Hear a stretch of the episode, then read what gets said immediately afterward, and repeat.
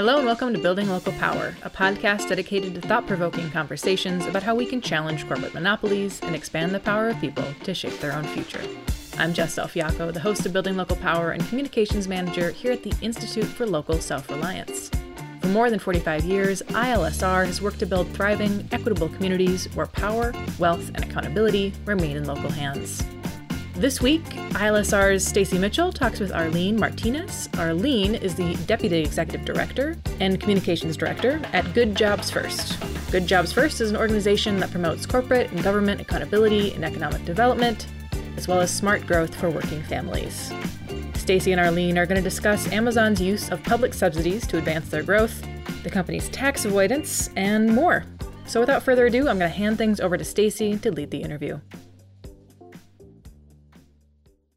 Well, Arlene, it's so great to have you on Building Local Power. Thanks so much for joining us today. Thanks for having me, Stacy. So, you all, Good Jobs First, your organization just does extraordinary work around the problem of corporate subsidies, these giveaways that happen across the country to big corporations. Tell us a little bit about what these corporate subsidies are all about and maybe give a couple of recent examples of some some of the kinds of bad deals that you're tracking and, and why you see them as, as harmful. Yeah, so corporate subsidies are when a corporation comes to a community and wants to bring a facility, a project, and they always promise a lot of jobs. And they ask for public money to help at the cost of the project.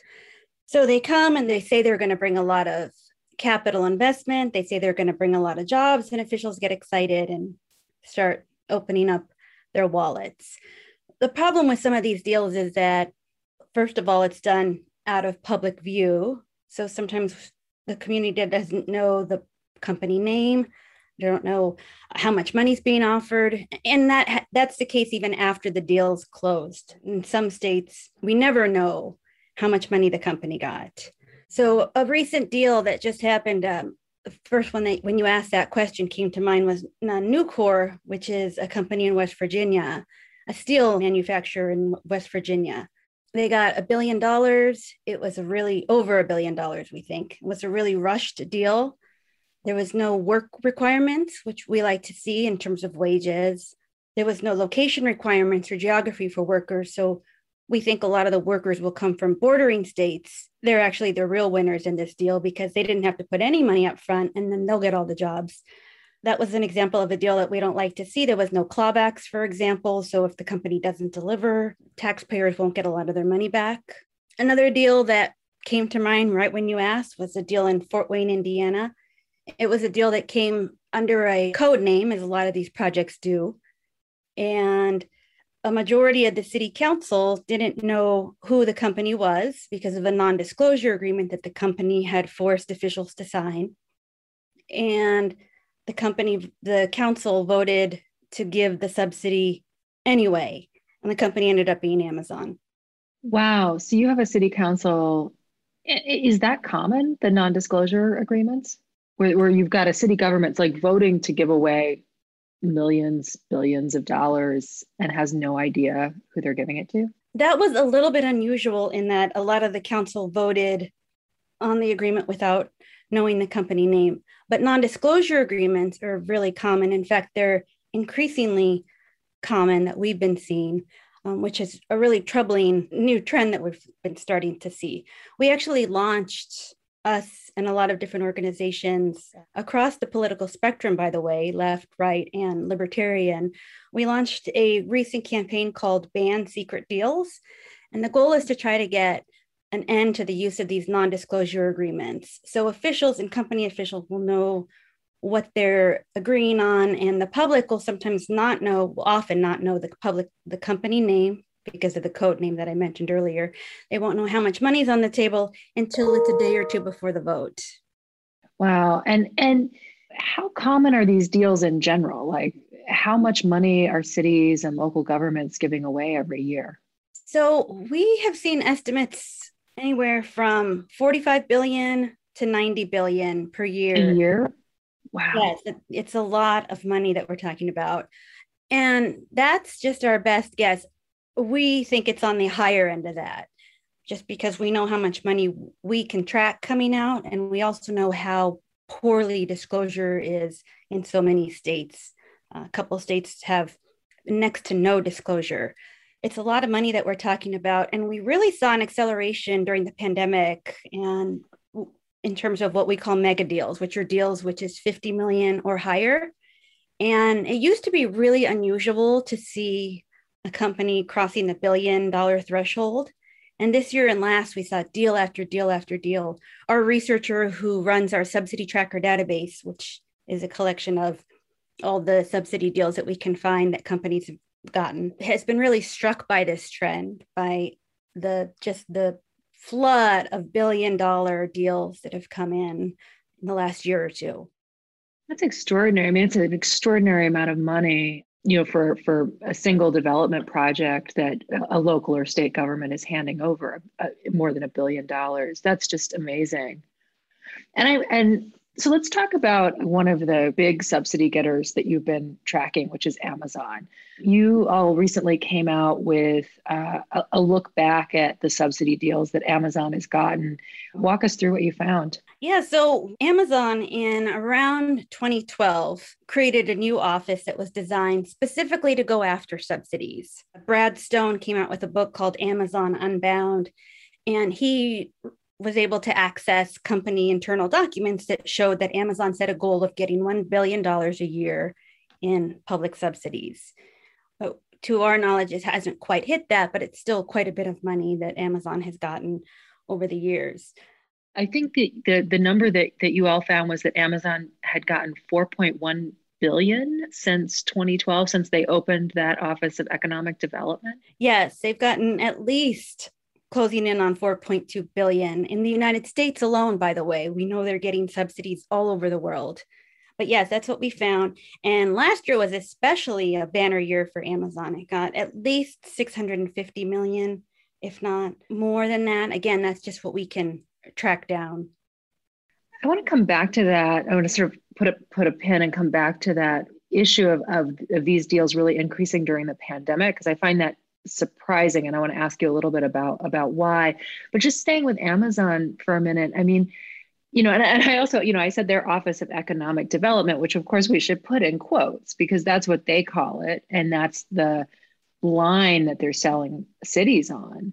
But in, in reality this is a set of, of of people within amazon whose job is to go out and get free handouts from government right to get tax breaks and subsidies what is the dynamic like why is it that so many cities fall into doing this especially with a company like amazon and in many of the cases i imagine these are warehouses or possibly data centers and there are not many jobs with data centers and warehouse jobs uh, in, in, in terms of Amazon wages are very poor. I mean, these are not the kinds of jobs that you would think, oh, we should be subsidizing. And of course, this is a growing company that has to have warehouses everywhere. So why do cities get suckered into this at that kind of level? Yeah, I covered uh, local government for many, many years as a journalist, and and I know that these elected bodies are made of community citizens who are doing uh, public service. They really have joined in a lot of cases to help their community. They want to make it better. They want to bring jobs. I think they often think they're doing a good thing by bringing Amazon in. I think they of course, there's always the allure, the lure of the red, the red ribbon cutting ceremony mm-hmm. in front of the new facility with new jobs. So that's exciting too. But I think on on a on a basic level, they're excited to do something for their community. And Amazon seems like such a get. And I don't think that, and I think in a lot of cases, perhaps the ripple effects of what Amazon does when it comes to a community isn't fully understood know, we know we're in this space. We know what happens to, we know that the workers are, are underpaid. They're paid poorly. They're un, in unsafe working conditions. Their shifts are atrocious.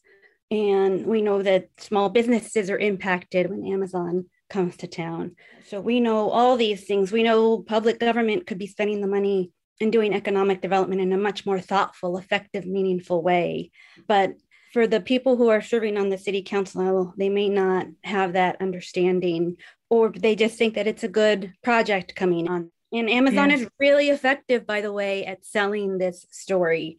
They're really effective at it coming in there. They hold all the cards. They can say whatever they want. They're not, a lot of times they don't show officials their internal company documents, right? So it's a really, it's, it's not an equal playing field. Amazon's holding all the cards and they can make a lot of fancy promises and people buy it.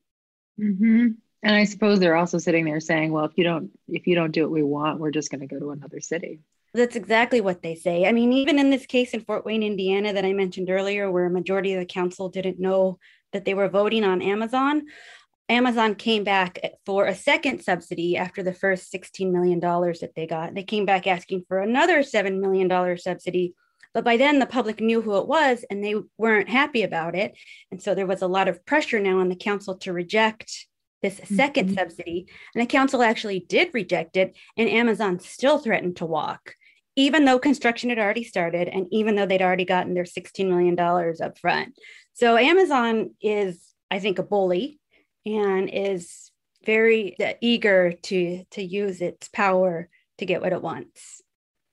I did a little bit of math. Um, the, the $4.1 billion that you have documented Amazon getting over the last 10 years in the US alone we've been in touch with a community and neighborhood in, in, in North Tulsa, Oklahoma, which is in that part of the city. There has not been a grocery store for a long time. And we've been working some with a city councilor there because they had they'd been inundated by dollar stores and they were trying to figure out how to, how best to regulate and limit the dollar chains from coming in.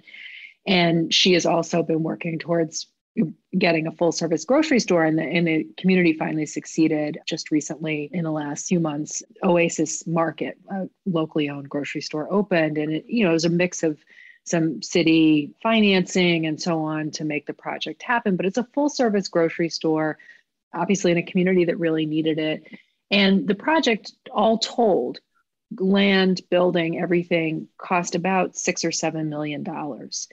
So for the 4.1 billion that cities gave to Amazon over the last 10 years, we could have built 672 new locally owned grocery stores in underserved communities connected to say local farmers and food producers. I mean so you know the scale of this money is extraordinary and the opportunity cost of what we're not doing like in addition to like empowering amazon even further and making a, a very wealthy company and, and wealthy founder jeff bezos even wealthier and more powerful in addition to that problem it's the opportunity cost of what we could be spending these dollars on that's just so extraordinary yeah, Stacy, you know, that's something that we talk about a lot the opportunity costs, because it's such a, a, poor use of money to give one of the world's most richest, powerful companies money when there's a lot of better other uses for it. Good Jobs First is often labeled as anti subsidy, and we're not. We think that public money, when it's going to a public good that benefits a community, is a good way to spend money. But the problem with so much of the way that economic development is done in this country and the way that these deals are structured is that the community loses in the end because the giveaways are so big that tax money that was given will never pay for itself, right? A job won't pay the amount of taxes that they're getting in tax breaks. Mm-hmm. So, yes, opportunity costs are huge when you think about what what is true economic development and and that's, you know, building great schools, great public schools, and making sure that there are safe and healthy parks and that roads are paved and so many better ways to spend money uh, than than the way that these deals are being structured. You know, I, am curious. Uh, you mentioned that Good Jobs First is not anti-subsidy, and this is something that I've really struggled with, and that we've you know debated and talked about a lot at ILSR. Is I can see, you know, there there are lots of uh, good ways that we might spend economic development, public economic development dollars. I certainly think there are communities that need grocery stores, for example, and that that's a really good way to invest in developing those locally owned grocery stores. There are neighborhood business districts and downtowns that have fallen into disrepair and and are not going to be brought back without some public investment to offset those sort of higher costs of revitalizing those areas. Anyway i could go on with a list of these things. In the in the food sector we've seen a real loss of the intermediating like small scale processors and distributors. So we've got a whole bunch of like new local farmers and food producers and we've got a lot of eaters who want to eat local but like we're missing that in between distribution and, and it's often because those types of businesses require like a higher level of capital investment than a lot of entrepreneurs have. And so again like there's a place where you could say oh there's a really that's a good use of like public economic development dollars. So that's one train of thought. But then i think I look out at these crazy subsidy deals, this maybe $90 billion that's spent every year. And, and according to Good Jobs First research, almost all of that going to the biggest companies who clearly have the ability to game the system to make it work for them. And I think maybe we're better off just banning subsidy deals. That at the end of the day, if we could pass like a federal law that said no more of this, that that would actually be better, even though it would tie our hands in terms of being able to do good things. That the scale of, of what corporations are able to get is that we just can't beat that back. Yeah. So one of the, the a lot of the research that we're seeing now is really pointing to investment in public goods. I just I just talked about some of them, but workers want to live and and talent that a lot of these workers that a lot of these companies seek. They want to live in good communities with good schools with good roads. They want amenities. They want natural resources uh, good parks you know safe neighborhoods good housing affordable housing. So they want all these things and that's what drives them into a community and they're willing to pay higher taxes for that. We've seen that all over the country or at least the research that we're looking at is showing these trends so for public governments to invest in those types of things, so then the community becomes a natural attractor for talent. You know, maybe that's maybe that's one way to go. That problem that you mentioned of so many subsidies going to large companies is a huge one. It's just so overwhelming. How can a small business compete with a company that's being subsidized, right? That's, that's why libertarians hate them so much. It's uh, really it's an unfair playing field when you've got the government helping pick winners and losers. But i think i think we still see value in in the right kind of subsidies and subsidies that include living wages for workers health benefits with sick benefits with health insurance those types of things with, where workers can have a say in what their workplace looks like what their hours look like say and that can all be written into these deals. You know, I think we forget how much power local officials have to tailor these deals in ways that really protect workers and their neighborhoods. And too many of them don't do that again because of the power of these big corporations. They come in with their high powered, expensive, glossy attorneys when they're what they're up against is is not anywhere near what many cities resources what do you what do you think it will take to solve this? Like what are the key things that we should be focused on on trying to do? Well i think greg leroy our executive director thinks ultimately federal action is is needed. Of the type that you were just talking about right? Saying no more states cannot give these subsidies out and local communities can't give these subsidies out. The problem is there's never been any real movement on that so is that realistic or practical? It has never come close. I'll mm-hmm. I'll say mm-hmm. that. You know, we focus a lot of our effort at the state level because what happens so much of this money is given out through local communities through state enabled legislation. So if the states could rein in some of what local communities are allowed to do, that could be a big help in, in reining in these really terrible subsidies. But one challenge is both parties, Democrats and Republicans, both seem to really love giving away these, these subsidies. So it's just a challenge getting bipartisan support to make these big changes that need to happen at the state level. But we think that's probably the best place. That's where we put a lot of our, our energy. Are there states that do less of these subsidies have good policies i mean there's are there states that stand out as at least more in the right direction? That's a good question, Stacy. I train a lot of journalists at different sessions and I get that question a lot. It's hard to point to a state that does it really amazing, but we do appreciate some for things like transparency. So, Michigan, for example, has given away a lot of money, but they're quite transparent about mm-hmm. how much money they're giving away and what companies are getting it. So, we appreciate the transparency. Illinois is another place that has very transparent about the way that they they do it because secrecy is a big problem with a lot of these places and in terms of states that do it well i would need to look look a little bit more into that i will say there's an interesting community in the minneapolis area so that they would stop this regional competition that goes on where one county is fighting with another county in the minneapolis area a lot of counties came together many many years ago so now if a project comes to one they all sort of pay the cost of it coming. So they're all splitting the cost of subsidies. They're all allegedly reaping in the rewards. So we like to see that type of regional cooperation. We'd like to see more of it. And of course, those multi state compacts where you agree not to poach jobs from one another is also something that we really strongly support. And we saw that happen in Kansas and Missouri. Although, again, during the pandemic and these deals, we saw a little bit of that happening anyway.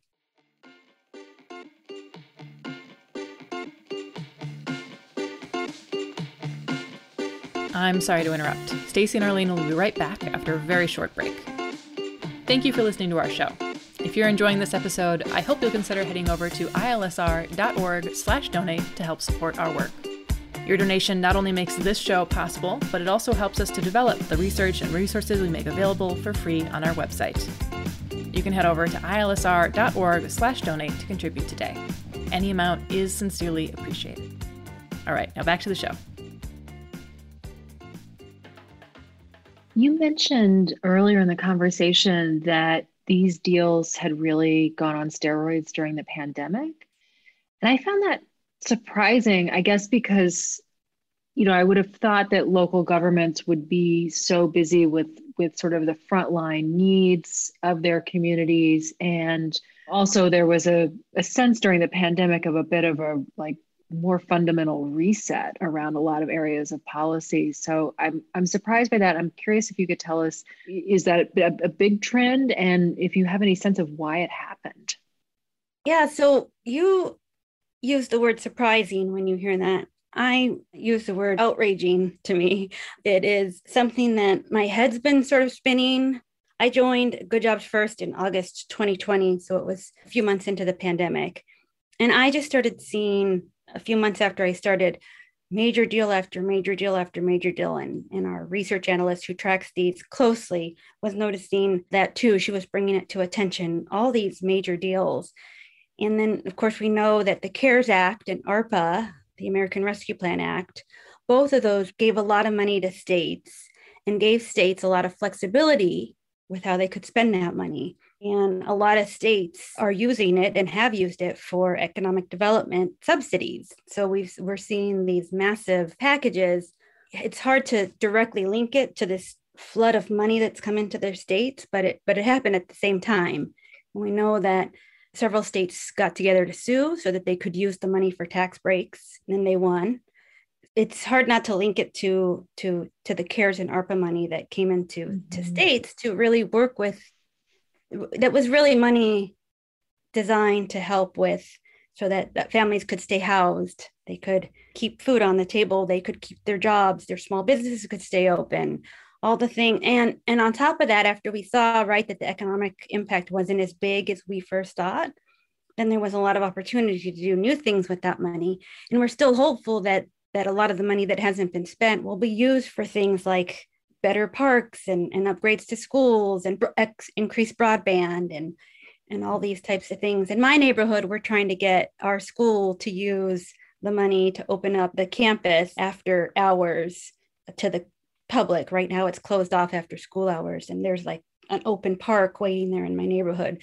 Some communities we found are using the money for things like that. Unfortunately, some of the other some other places have used it as major giveaways to large corporations, always large corporations.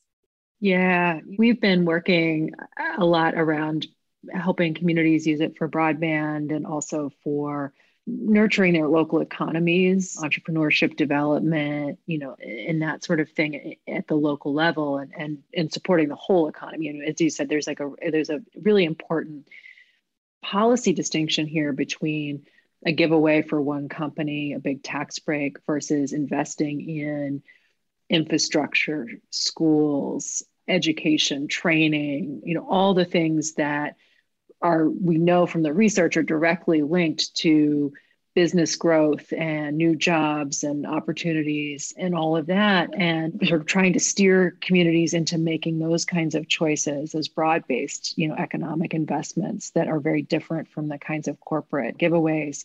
But it's it's challenging because that requires a lot more work obviously from city governments to go that route and to actually steward those resources as opposed to just you know writing a tax break for amazon yeah, yeah, you're absolutely right. I think one area that we think about and talk about too a lot are planning schools, you know, the planning schools across the country and, and the MBA programs across the country and and to get uh, planning schools and some do this. Uh, we'd like to see more of it, but where economic development isn't about writing a check to a big company or trying to entice a big company. How do you do that? It's it's more holistic than that like you were talking about making a community age friendly more ada friendly always education. Education we think should be a, key part of economic development.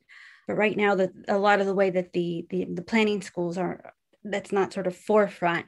And the same with a lot of the mba programs too that are structured to how do you make the most money? Profit profit profit rather than what makes a, a corporate citizen. And what do we what's our what's the role of a, of a company in making the world a more just and equitable place? As corny as that sounds business schools have a great opportunity there to nurture those kind of leaders. I think too many programs are missing that and the same with the planning schools. So it's a lot harder to do that the type of thoughtful investment that you that you're talking about. Yes but it can be done as you as i know you agree I think you're right about this, you know, sort of this thinking about the next generation of people who are coming into these fields as being a really important way to think about how how we shift directions. And so much of it too, it seems like is is almost ideological, you could say, in the sense that, you know, for the last 40 years or so in the kind of frameworks that we've been living in, we we think about like spending money on schools or community infrastructure around say pedestrians you know making communities walkable which is really good for for small business development. We think of those kinds of public expenditures as expenditures whereas we think about when we give away money to a big corporation it's somehow it's an investment or something like we categorize it mentally it seems like as a society is like something else. Like oh this is an investment that's going to pay off in jobs but we don't think about that in terms of those public goods. And I'm hopeful that maybe we're at a moment where that's shifting. It seems like there's at least some signs that we're kind of waking up to how wrong that way of looking at things is. Language is so important and and and I think the the the pro subsidy, the pro large corporation movement has been so effective in calling their types of projects investments as you just mentioned instead of and and categories categorizing other things as giveaways for or to let people not sit on their couch or whatever the case may be. So yeah i think reframing this whole story the and challenging that narrative that somehow they're creating jobs which if they are creating jobs they're they're poor paying and they're not and they're so heavily subsidized that they don't contribute to the tax base I want to I want to ask you in particular about a, a, a, certain kind of I guess subsidy deal. I don't I don't totally understand it myself, but there are these things called opportunity zones. And this was a law that was, I guess, passed several years ago where communities, I guess, could create these zones.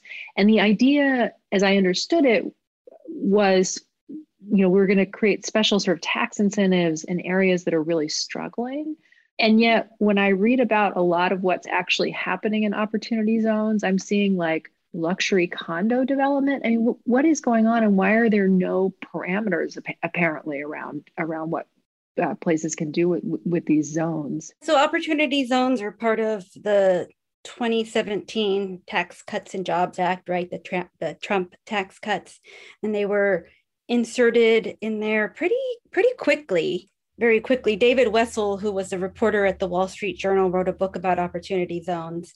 And it was a really fascinating look at how netflix founder he's the one who got opportunity zones eventually passed as legislation because he was trying to avoid paying capital gains on some of his tech gains right? For him and his friends. Oh, they put a few hundred dollars in and now they were billionaires. I'm exaggerating, but you know, mm-hmm. and they were looking for a place to not have to pay those capital gains. And I think the Netflix founder, Sean Parker, really had a, it started from a good place. At least this is what David Wessel told me. We talked about it, where he really thought if they could put their money into communities that were struggling and they mm-hmm. would really mm-hmm. help them thrive. The problem is, of course, how the bill was eventually passed, which was as it went through all the stages, any type of safeguards were stripped out. So in mm-hmm. the end, you got the same amount of money whether you invested in a really downtrodden community or a gentrifying, more affluent community, which is where we've seen most of the investment. And there was no necessity to engage community groups or grassroots groups. They didn't have to do any type of eh, engagement. There was no worker protections, there was no affordable housing requirements. So you saw things like a storage facility with one job, literally one job because it's automated. That was an acceptable opportunity zones project. It was a project in wow. Portland, Oregon, where it was constructed and they already had their major tenant, which was a gas company. And by changing sort of the deed of occupancy ownership, they were able to qualify suddenly now for the opportunity zones, really at the last minute. And that was because of the way the legislation was written, where it was so poorly written the only project that really makes sense under opportunity zones as they're currently written are these more mid to high projects. I think one developer said it doesn't make a bad project good, but it makes a good project great. So they're a real problem and and they won't solve anything that they were trying to solve because they can't because that's just not how they're structured. Right. You know, you make these choices at the policy level and you get the outcomes that you set up. Is there any sort of ref, like effort in Congress or anywhere else to like ref, to put some guardrails and try to fix that program? There is uh, one thing that David Wessel kind of did throughout the book was was say don't blame the player, blame the game. But I wrote a mm-hmm. review of the book and I said I will blame the the players because they it was a group of people who consciously made this decision as it goes along. It wasn't didn't come out of thin air. You know, this was this was purposely meant to be a program that that that you didn't have to report. By the way there's no reporting requirements.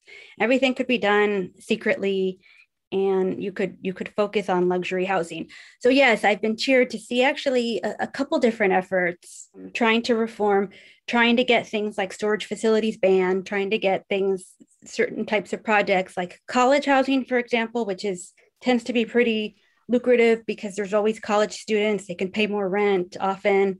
So trying to get some of those projects out, trying to reduce the number of zones to make it through the hard, just so the hardest hit ones qualify. So all those efforts have been talked about and introduced. We know of other legislation that's at least being discussed. People have reached out to us to look it over and see what might be missing in proposed legislation. So we're hopeful for that. I mean, obviously, we think it shouldn't exist. That would be best case, would just be to get rid of it. Second best case would be for it to end when it's supposed to end. And while it's in existence, tighten it quite a bit and require reporting about what mm-hmm. projects are uh, what projects it's being used for, which is not currently available. Right now, there are there are also efforts to extend it and Ohio, for example, just doubled the amount of tax breaks that was allowed. It's a temporary doubling, but it took what opportunity zones allowed and doubled it for the next couple of years. Obviously, there was some sweetheart deal, I think anyway, that that that that was meant to ultimately benefit, but but that passed too in the last few months. One of the consequences of these big subsidy giveaways is that they exacerbate racial disparities, that they benefit some groups and undermine other communities. Can you talk about what your research has found and what you're seeing out there? Yeah, so one of the big problems with subsidies is who gets them. We've talked a lot about the fact that a lot of large corporations get them. Well, large corporations are typically often majority white men who are running these companies. So you have a real disparity just fundamentally in who's getting these subsidies. Our research has also shown, particularly when we look at money that schools lose through these property tax breaks and other tax abatements, in some states, we found that communities with higher uh, Black and Latino populations lose more money to these tax breaks. In fact, the Kansas City public school superintendent, for example, called the way that the city does economic development subsidies systemic racism because his schools, which were primarily Black and Latino, were being drained of revenue that they really needed, while the white suburban districts were losing very little. Again, going back to the way that these programs are structured, so there's a real racial and ethnic disparity that happens, both who gets them and who pays.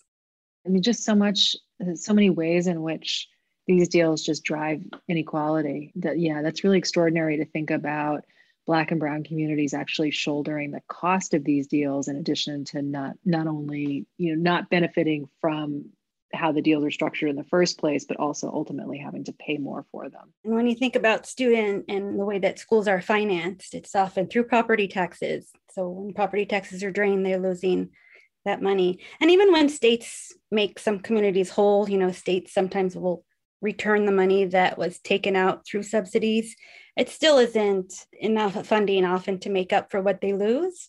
And communities with poorer population have higher needs and should be funded at a higher level anyway. They lose in a couple of different ways, many different mm-hmm. ways. I want to close out by asking a little bit about you. You all, Good Jobs has some great tools on your website that individuals can and, and community groups can use to understand what's going on with subsidies in their area. I was wondering if you could talk a little bit about those and if you have any suggestions for how somebody who's who's hearing this and wants to become an advocate for reforming these kinds of giveaways, what they can be doing in their own community. We have a great resource on our website. It's really just a beginner's guide to economic development subsidies, and it breaks down all the terms of what a subsidy is, how all the different types of subsidies that are offered, because it's often a collection, and a lot of times a project will layer various subsidies upon one another. So there's a lot of different ways that a company can get money from a community. So we walk you through some of the different ways that companies can do that, how to look for a deal, because sometimes, again, these project code names make it difficult to find out what whether it is a project getting subsidies. We walk you through that. And we also have a lot of resources for how to submit public records requests and how to, what, even down to what kind of language to use when you're requesting these documents. And we also have corporate research guides so that you can look at company because uh, if when you're when you're exploring whether a company coming to town if you can find out who that company is and you can do some research into the company's track record. You know, one one argument is should a company that has stolen wages from workers, harmed the environment, or otherwise committed theft or fraud against the government, should they be getting a subsidy? Well, you could make the case no, and you can use our resources to search the company to see what kind of track record they have. We also have model legislation too. So if you're and everything from non-disclosure agreements, what something banning that could look like. Also, we have a what's called a unified budget, so that give give governments ideas for how to better report their subsidies if they're so inclined, but a lot of, of resources in there for communities. We also work closely with community groups too, so engaged in certain fights so we're always happy to reach out if a community is looking at something or wants us to look at an agreement. But those beginners guides and research guides are just full of valuable information. I read it from top to bottom and I'd already been here a year and a half, but I learned a ton. That's great. Yeah, those are all really, I, I, your resources are great. And I, I always find it fascinating to be able to go look up, you know, subsidies by location, by company, and really just have all of the data at least the data that's public. Um, as you as you note, in some cases we don't know the total value of these deals. I feel like small businesses are a really a constituency that maybe can become increasingly activated around this issue. We just did a survey of uh, over 900 independent businesses nationally, and we asked them. One of the questions we asked them is, you know, which of these policies actions would be most effective in improving the survival and success of independent businesses. And the number one vote getter was ending subsidies and tax breaks for big businesses because it creates a huge unlevel playing field. I'm hoping that that argument, in addition to the ways in which workers and communities lose around these deals, might help us get some more traction with, with local governments we would love to see more activation among the small business community. I know there's a lot of effort there. I know your organization has been doing uh, quite a bit in that area.